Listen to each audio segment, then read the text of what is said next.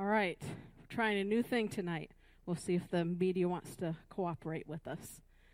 No note cards, because this is the last week. Kind of bittersweet. So here's your warning. If you have a question, something you've been meaning to ask and haven't yet, tonight is the night. Amen? Amen. So we'll go ahead and start with prayer. We have plenty of time tonight. So does anyone have a prayer request that they'd like spoken? Amen. Anyone else? All right, well, let's just take a couple of minutes and pray to start us off. Lord, we thank you, God, for all that you've done over the last few weeks, God. Lord, you've seen, Lord, and you know the situations that we're all dealing with today, God. You've heard these urgent needs that have been spoken, Lord.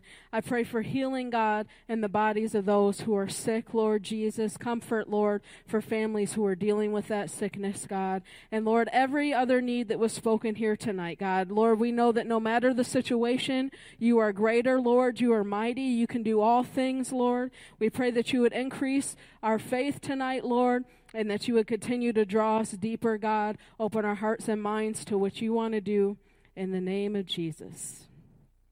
Amen. This is bittersweet, mostly bitter. I've hopefully you've enjoyed it. I've really enjoyed our class. You guys have had great questions, and I'm kind of sad that it's coming to an end, but we've got one more lesson to go. Amen. So I'll start off. We had two questions from last week. One, someone asked if I would email them the slides, which I did.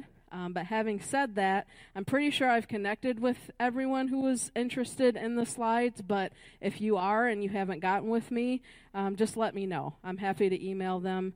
I'm also working on a condensed, more user-friendly version of my notes as well, if you're interested in that. So if that's you, if that's something that you want, please feel free to come up to me after class, give me your email address, or text me, message me on Facebook or Instagram or whatever. Just give me your information, and I can get everything over to you. And I know that we're ending the class tonight, but if you have any questions in the future, feel free to come to me. I'm not going to pretend like I know everything, because I don't, but I'm certainly here to help if you need me. Amen. Someone else asked that, okay, they said, you've mentioned many apps that are helpful. Do you have any others that you found necessary for success in studying the Bible? So I've probably said this to you 1,000 times, but there are so many resources out there and available to you. It's all about whether you're willing to do the work to find them. Now, there are some resources that I've discovered and absolutely loved and worked them into my Bible study time, but there have been others that I've discovered and tried out and didn't really like that much. It wasn't my cup of tea, didn't fit my preferences, and that's really what you will find as you start committing to Bible study. There are a lot of things that I could cover, 1,000 apps and websites and things like that, but it all comes down to what you like and what you personally find helpful. So I've given you the things that I would consider absolutely essential, but there's so much out there, and the only way to discover them is to dig in, right? Is trial and error. The ones I've covered, like I said, are things that I've discovered over the years. It wasn't like I just woke up one day and, had all these things. It's things that I've experimented with and just tried out. And so that's what I would encourage you to do. This isn't all that I use. I'm not content with all that I have. I'm always looking for more things. And so that's what I would encourage you to do, is just always be looking and searching. You might find authors that really resonate with you and really speak to you. And by all means, seek those resources out, seek those people out, whatever fits you, right? Everything that fits me won't fit you. Everything that fits you won't fit me. It's all about being willing to dig in and just discover what you like. Amen? Amen. So, one second here. I got disconnected. Brother Rubio, could you try hitting the right arrow for me? There we go. All right, so I just want to start tonight recapping all the things that we've covered, because we have covered a lot of information. So we're just going to go through a quick little recap of all of those things. If you'll remember, we started out week one battling some biblical misconceptions, right? Some ideas that all of us, most of us, if not all of us, have probably thought. And so some of the things that we learned is, number one, King James is not necessarily king, right? If you don't understand King James, if you struggle with it, that's okay, move on, right? It's not necessarily the end-all, be-all. Feel free to supplement or even substitute your reading with versions that make sense to you and that are helpful to you and easy to understand. We also learned that studying is for everyone. It doesn't matter if you hold a position in the church. You don't have to be a preacher, a teacher, a minister, a scholar to study the Bible. That's a mandate for all of us, right? If you call yourself a Christian, you ought to be studying your Bible. Amen. We talked about how we need more than just prayer to make it. Prayer is important. Prayer is something as apostolics that we've got down for the most part. But it doesn't just stop there, right? We absolutely need it. It's how we hear the voice of God in our day and age. And also, our success is tied to our study. You can be a Christian, but I don't think you can be a successful Christian if you don't know the Word and if you don't know how to study the Word. And lastly, history and context are important. Amen. I think hopefully we understood that with that Spanish proverb that I gave you, right? Sometimes it's not enough to just read. Sometimes you need to know the backstory in order to understand. Amen. Can you go to the next slide, brother?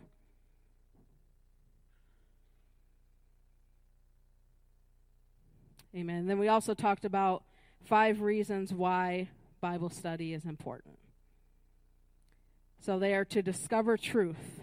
I think we all know that truth is important. Amen. Bible study is how you find out what is the truth. It's important because it helps us combat confusion. There's a lot of false teaching, a lot of false prophets, a lot of false doctrine in our world today, and the only way to move beyond that and to not be ensnared by that is to study the Word. Amen. It's also, like I mentioned, the way we hear the voice of God. You know, I gave you this example. None of you have probably talked to God from a burning bush this week or this month or ever, right? The Bible is how we hear the voice of God. And we also need to study the Bible. It's important because it's the only way we can be an effective soul winner. We talked about that scripture that says, how will they hear without a preacher or a teacher, right? It's our job to teach. It's our job to disciple people and help them grow. We can't do that if we don't know the Word.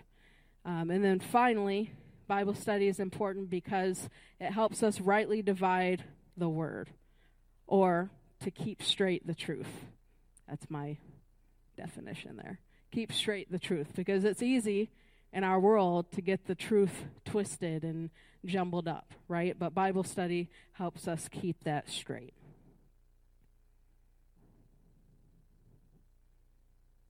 Yay, it worked. Okay. Week 2, we started delving into hermeneutics. Does anybody remember what hermeneutics means? Yes. Interpretation, right? The study of biblical translation and interpretation. So I gave you these 6 steps that you're going to want to go through every time you study your Bible. 6 things that are going to be important to make sure that you're understanding the Word correctly and that you're applying it correctly to your life.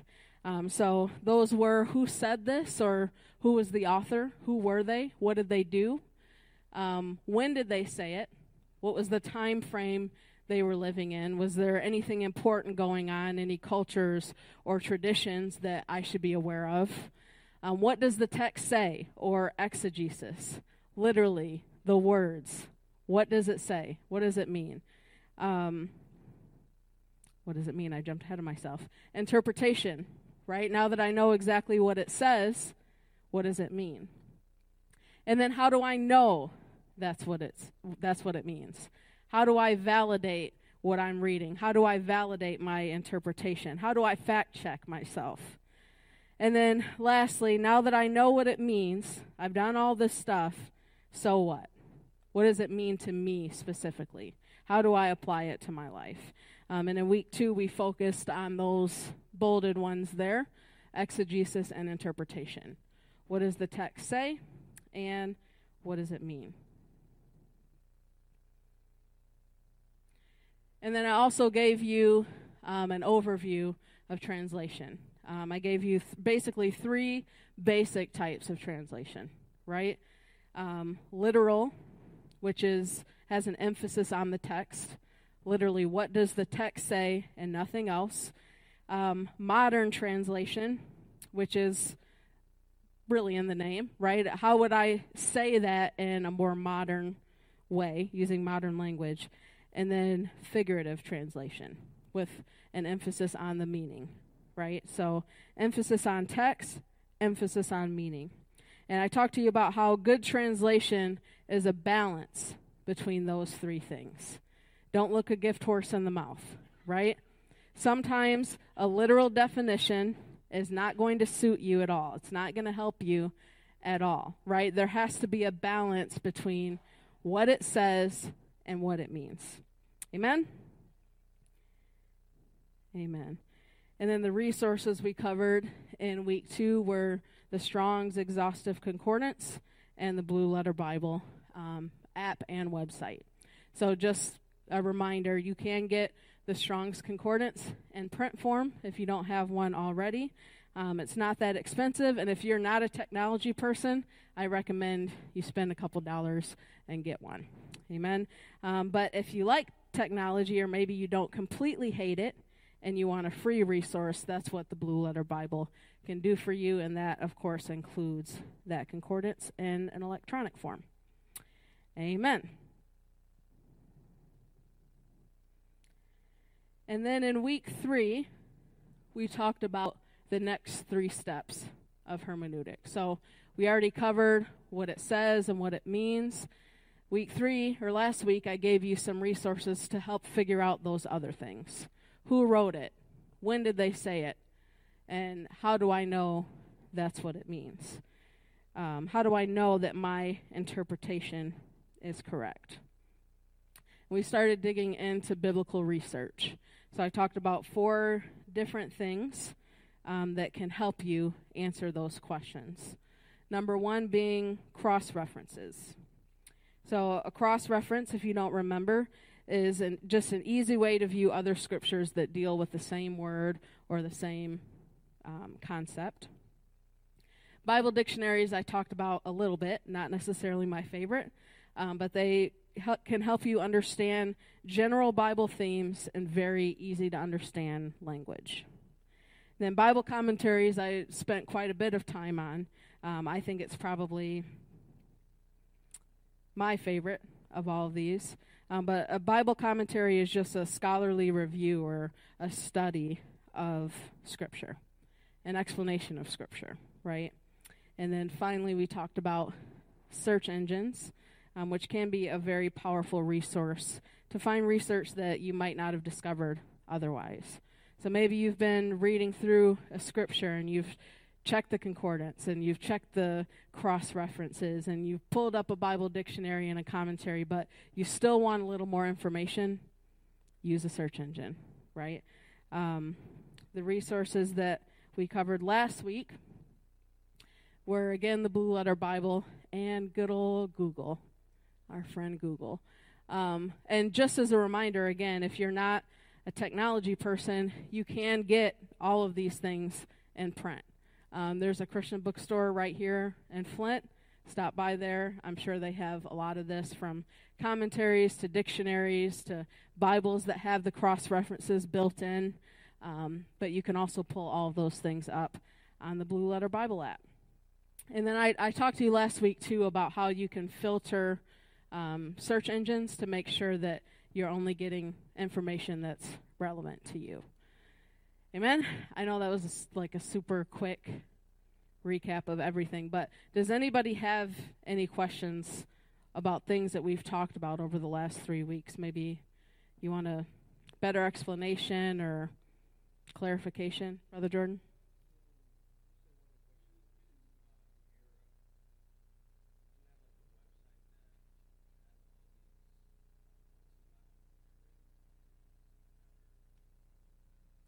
So Brother Jordan asked, is there like a specific website or anything that I would recommend to help figure out like the era, the time frame that something was written in? I actually usually use commentaries. Commentaries and just searching Google in general. Matthew Henry may not be your cup of tea because of the type of language that he uses, but normally what he does for every book is he actually writes an introduction.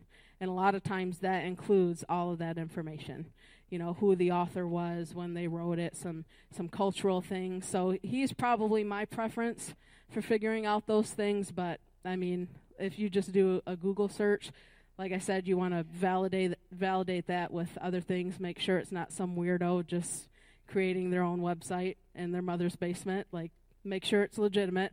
But there's so much information out there. Yes. Yeah, I mentioned that last week. He does have an app. If you find out that you like his commentary. Well, he specifically doesn't, but someone made an app. Anyone else? No? One thing that totally just slipped my mind is last week we did kind of a group activity, right, where we took that scripture where Jesus said, out of your belly, he who believes on me, out of his belly shall flow rivers of living water. And I gave you some homework because we only had about 15 minutes in class. Did anybody, by chance, go home and dig into that scripture a little bit more? Ooh, Sister Lynn. Anyone else? Okay, Sister Lynn gets the gold star. Oh, Sister Maynard. Woo! Gold stars for both of you. Did anyone find anything else that they thought was interesting or maybe help them understand that scripture a little bit more? Brother Jordan?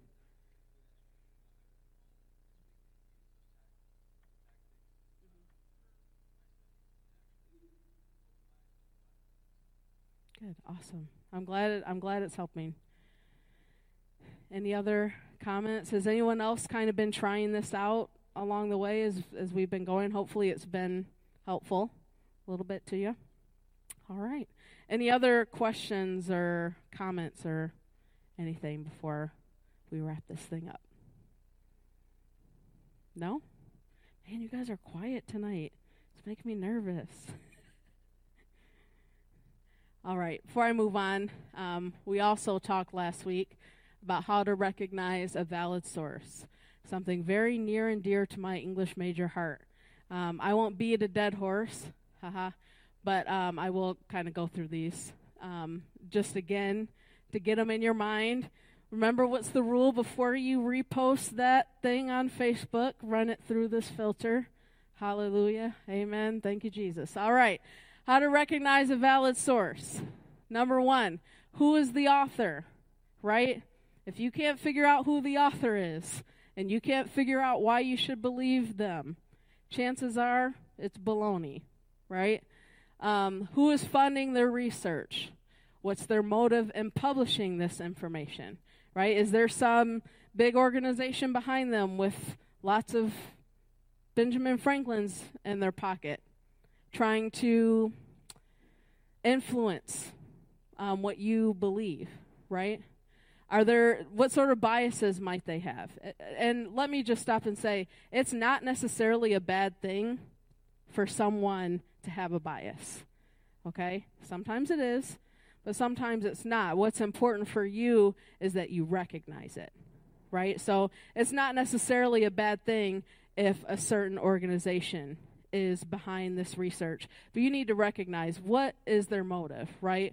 What is their bias? And be aware of that so that you can make sure that you're still using it subjectively. I don't know if I said that right. Okay, what kinds of ads are present? If you think your computer is going to blow up if you click on one of their ads, probably not a good website. Where are they getting their information? Are they just spouting off facts without citing them? If so, stay away, right? You want to make sure that they're getting information from the right place. And then the other sources back up what they're saying.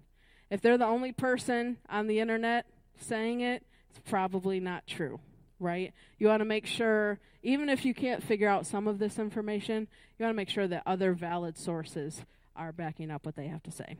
Amen? Amen. So tonight, oops, that's not supposed to pop up there. That's unfortunate. Let's try this. Brother Rubio, can you hit the right key for me?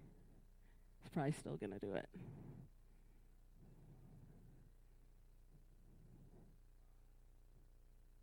Can you try to hit it once?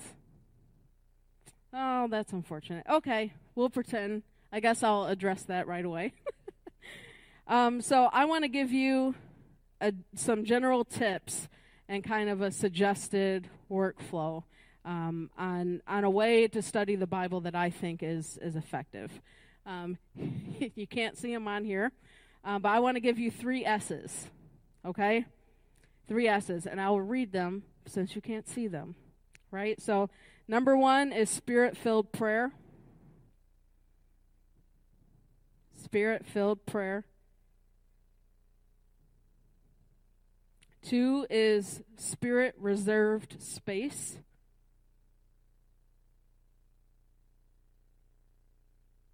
Spirit-reserved space. And three, spirit-led study. Spirit-led study.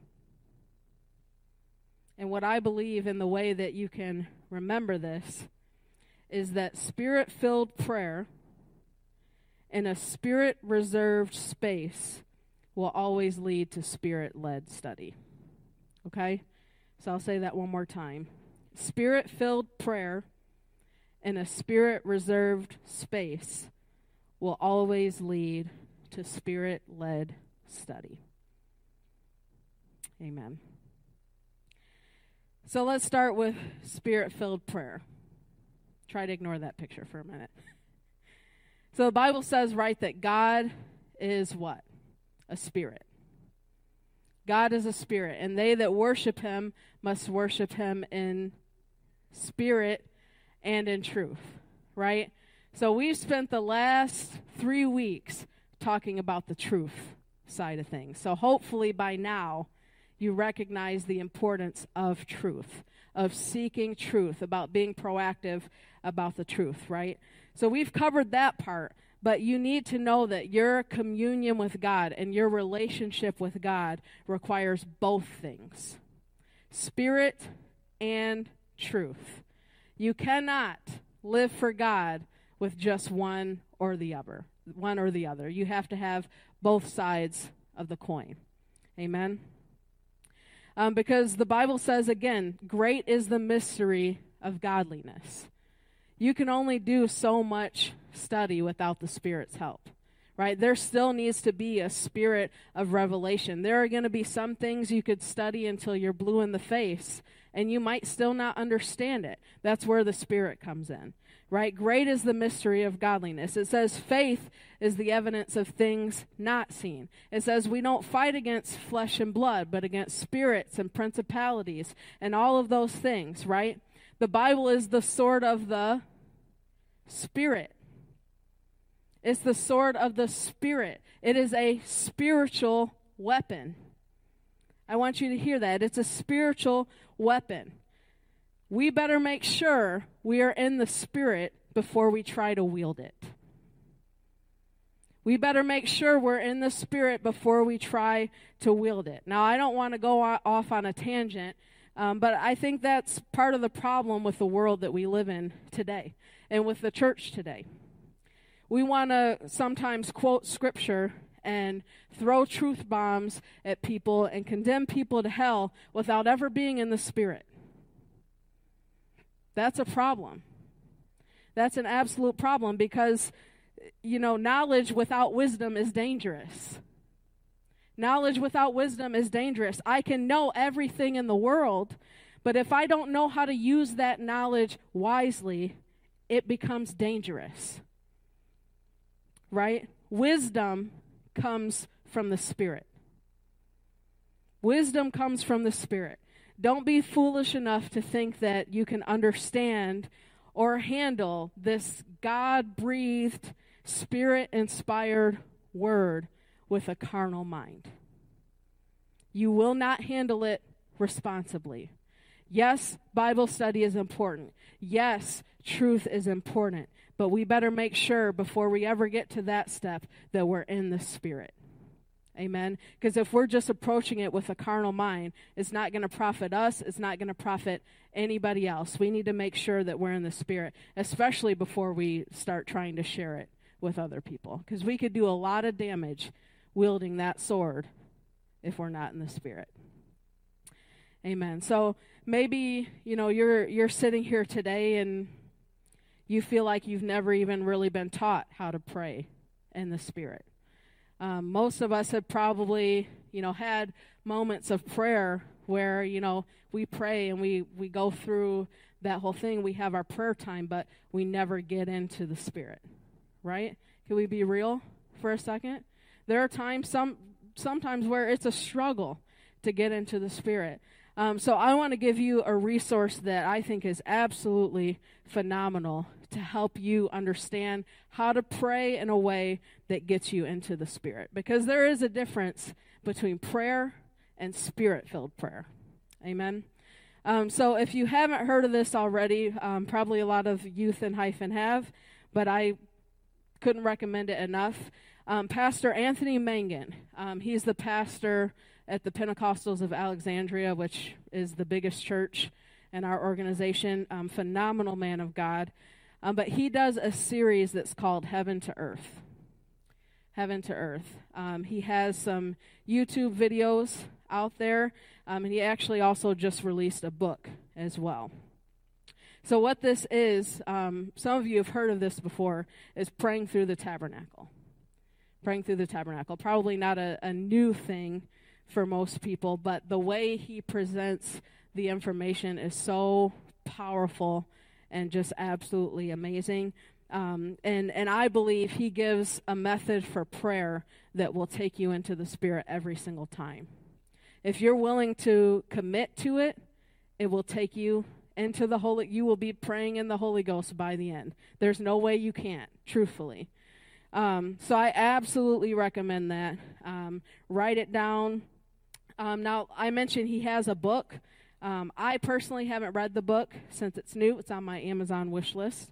But I know that Sister Hannah is I think she just finished it.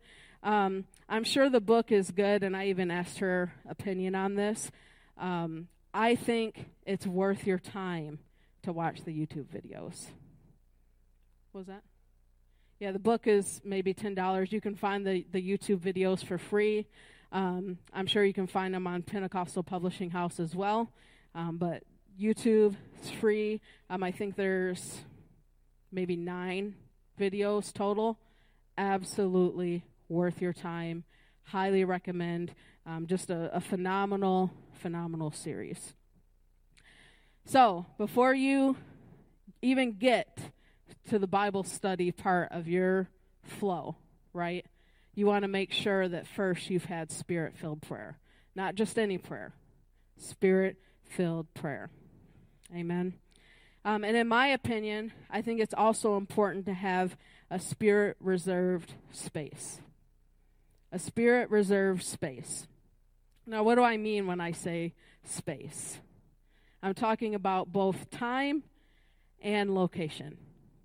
So when I say you should have a Spirit-reserved space, I'm saying you should have a Spirit-reserved time and a Spirit-reserved location. A time and a place where you consistently meet with God. Amen? Now, what I'm talking about here is healthy habits. Now, we're all familiar with healthy habits in the flesh. If you're like me, you usually ignore them. Amen? Right? So, but, in the physical, I don't always feel like getting on a treadmill, right? I don't always feel like eating a salad. I'm not a lettuce person. Is anyone a lettuce person, really? Oh, my gosh. Bless your hearts. Oh God, deliver them. Hey, man, just kidding. You're healthier than me, obviously. So, in the flesh, you don't always feel like doing what is healthy for your body, right? Amen. Even you weirdos who like lettuce, every once in a while, you want some chocolate, you want a cheeseburger, amen? You want some wings, amen? Amen. Okay, don't get distracted thinking about dinner tonight, but you get what I'm saying, right? In the physical, you don't always feel like doing what is healthy. And I want to give you just a huge revelation, okay? This is going to rock your world. But you're not always going to feel like praying. You're not always going to feel like praying. You won't always feel like studying the Bible. Shocker, I know. You're not always going to feel like it. But a relationship with God ought to transcend our feelings. Amen? I don't live for God based on my feelings. My feelings come and go. Lord knows. They come and go, right? So if I'm living based on that, you know what that means? My relationship with God will come and go. If you wonder why you're up and you're down and you're up and you're down, that's something to think about. You're not always going to feel like it. Right? I don't serve God because of my emotions. I serve God because he's good. I serve God because he's great. Amen? I serve God because he's worthy of me making him a priority, whether I'm on the mountain or in the valley. Amen? Amen. So you're not always going to feel like it, but it's about healthy habits. Right? Even if you don't care about keeping your physical body healthy, you better care about keeping your spiritual man healthy.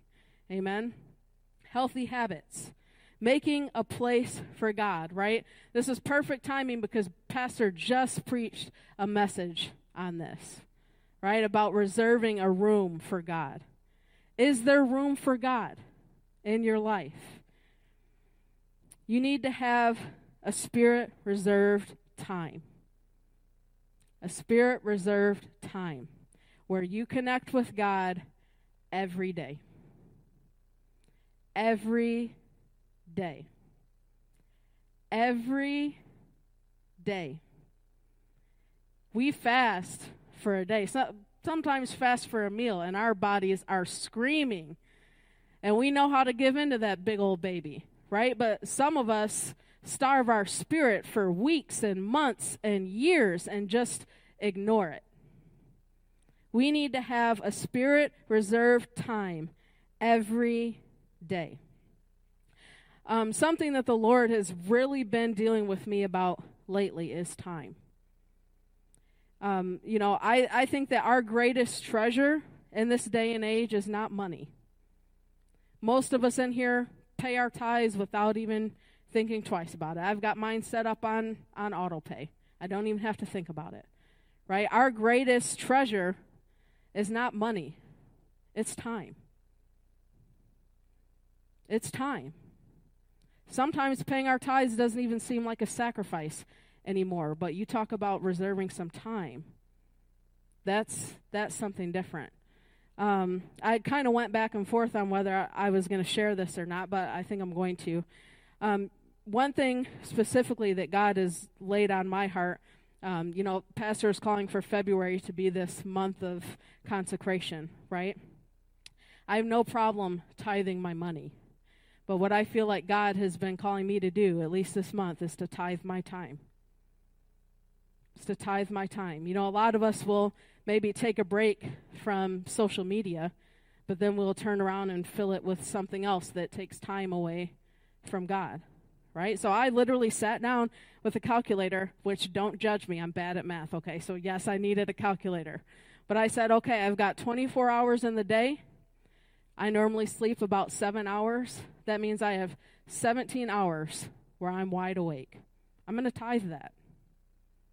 1.7 hours every day. Time. It's easy for us to give and to sacrifice our money. But time, that's a different beast. Every day we need to have a time reserved for God. And I think it's also beneficial to have a location, a spirit-reserved location. The Bible says when you pray to go into your closet and shut the door behind you. Now, if I tried to go into my closet and pray, it would be a hilarious sight, let me tell you. So I'm not saying that literally, you know, you have to squeeze into your closet. Hey, if you have a walk-in closet, no excuses. Just kidding. So not necessarily a closet, but a secluded space. A secluded space. A space that is set apart from the rest of the world. One thing that I learned going through college and even high school, that they told me a lot, I don't know if they still do this, but they would tell us, you know, try not to ever study in your bedroom. Don't study, or specifically, don't study in your bed. Why? You know why. Because you're cuddled up in those warm blankets with all those pillows. Pretty soon, your study session turns into a 3-hour nap, and you're working at the last minute to get that paper turned in, right? It's because it's easy for us to take places that are reserved for other things and try to use them for study and to get distracted, right?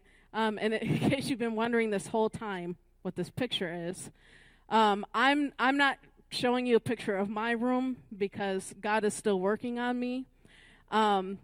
But I did, without permission, but I asked for permission later, snap this picture in Sister Hannah's room. So she did give me permission. You know, Sister Shelley used to be my boss, and she used to say, do something and then ask for forgiveness. Don't ask for permission, ask for forgiveness. So that's what I did. So I took this picture because it looks much neater and cooler than my room. But this is a spot, a little place in her bedroom. It's this little bitty area, but she took this and made it a place, right? Like I said, we can't fit into our closets, but she took this little area and created a space that is set apart for prayer, set apart for study, right? Away from distractions. Even Jesus, when it was time for him to connect on a spiritual level, had a secluded place of prayer in the garden. You know, if you read that scripture, he was with his 12 disciples, and then he took his 3 disciples and went a little bit further, and then eventually he said, you guys stay here. I'm going all the way in. I'm shutting myself off from the world. I'm secluding myself from any distractions, and I'm just going to connect with the Spirit, right?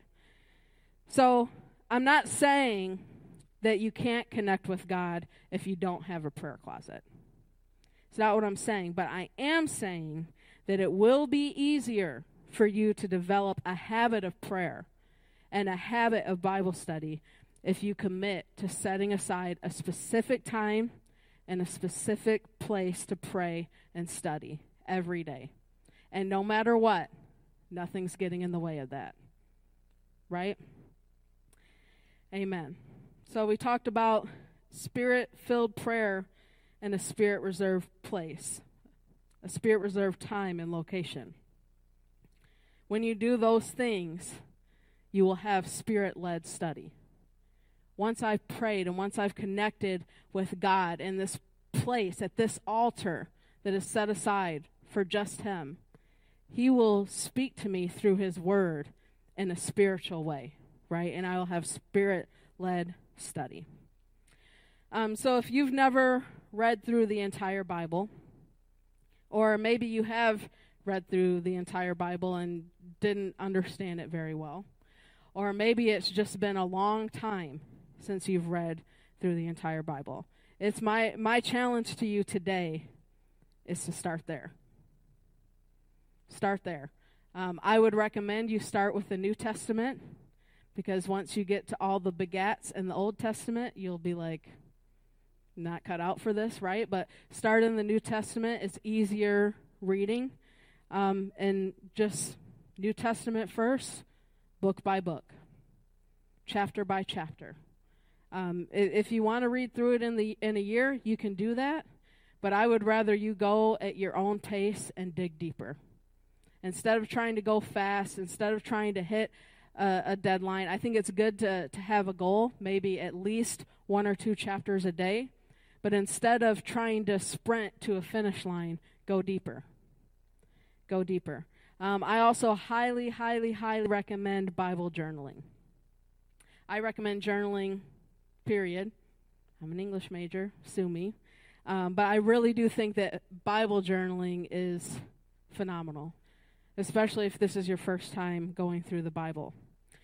So just to give you an idea of what that looks like, if it's your first time journaling, go out to Barnes & Noble and treat yourself to one of those beautiful, leather-bound, good-smelling journals. Amen. Me and Sister Hannah have a problem. We have way too many journals. So, hey, if you need one, we probably got an extra one for you. But go buy a journal and make that your Bible study journal, right? And just start with a book. Take a book. If you want to start with the New Testament, like I suggested, start with Matthew, right? And go to that first page of your journal and write Matthew and get started. Use all the resources that I've given you to first figure out who wrote this. When did they write it? You know, what sort of cultural stuff do I need to be aware of? What did that person do, right? Was it really Matthew who wrote it? You'll find out. You will be surprised sometimes by who writes these books, and sometimes they don't even know for sure who wrote the books. But start there, right? Matthew. Do a heading, author, and then dig. Who wrote it? Who were they? Why is that important? Do another heading, era or time. When did they write it? What was going on? What sort of important events were happening, right? And then once you have that foundation, start going book by book or chapter by chapter, So figure out who wrote it, when they wrote it, any sort of cultural things that you need, and then do another heading, chapter 1, and start digging. Use that concordance, right?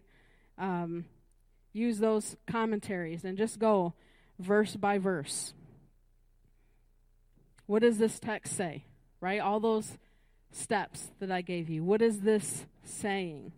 What does it mean? Pull in all of those resources. If there's something you don't understand, see, we have a habit sometimes. If we don't understand it, we just skip to the next verse. We're like, let me get to something I can understand. If you find something you don't understand, stop. Dig. Dig until you understand it, right? And as you go, verse by verse, write things down. Write down what you've learned. Right? You know, was there a verse that you really loved, that really spoke to you? Write down that reference, circle it, highlight it. If it really spoke to you, memorize it. Thy word have I hid in my heart that I might not sin against thee, right? Take notes, memorize, dig. If you can only get through 1 chapter a day, do 1 chapter a day. If you can only get through half a chapter a day, do a half a chapter a day. Just make sure that you're not just reading to read, but you're reading to understand, right? So when you do all of these things, when you have that spirit-filled prayer in a spirit-reserved place, it will lead to spirit-led study. And when you have all those things, when you have that foundation, the Spirit will lead you to that last step of hermeneutics. Does anybody remember what that was?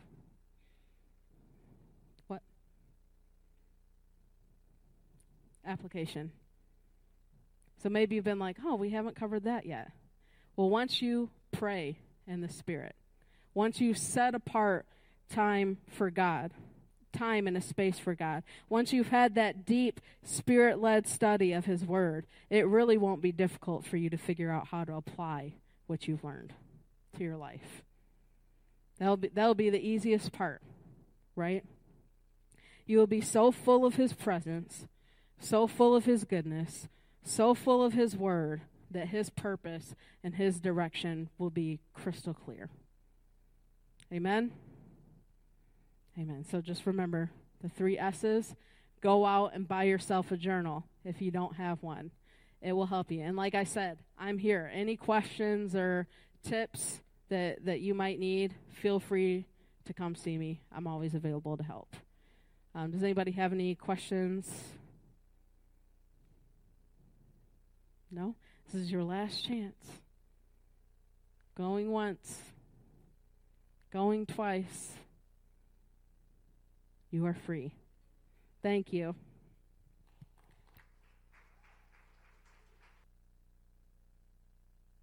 you, Sister Jill. And God sent her to me because I was being stubborn. I told her this literally when she came up to me. I was like, oh, man, because God had been dealing with me for months, yeah, almost a year about doing this. And eventually, I guess he was like, well, she's too hard-headed. So, I had multiple people. So I'm glad that hopefully this has been beneficial to you. Hopefully you've learned some things. I 100% agree with Sister Jill. I think God is getting ready to take this church to the next level. Amen. And that if we could stop living on the surface and dig in and take this month of February and consecrate ourselves, there's no telling what God is going to do. Amen. Amen. So let's bind together. Let's dig into the word. Let's dig into prayer like we never have before. Amen. Amen. Anyone else have anything? Brother Jordan? Yeah, good idea. We'll end with prayer. So why don't we all just come up to the front and we'll pray together as a group.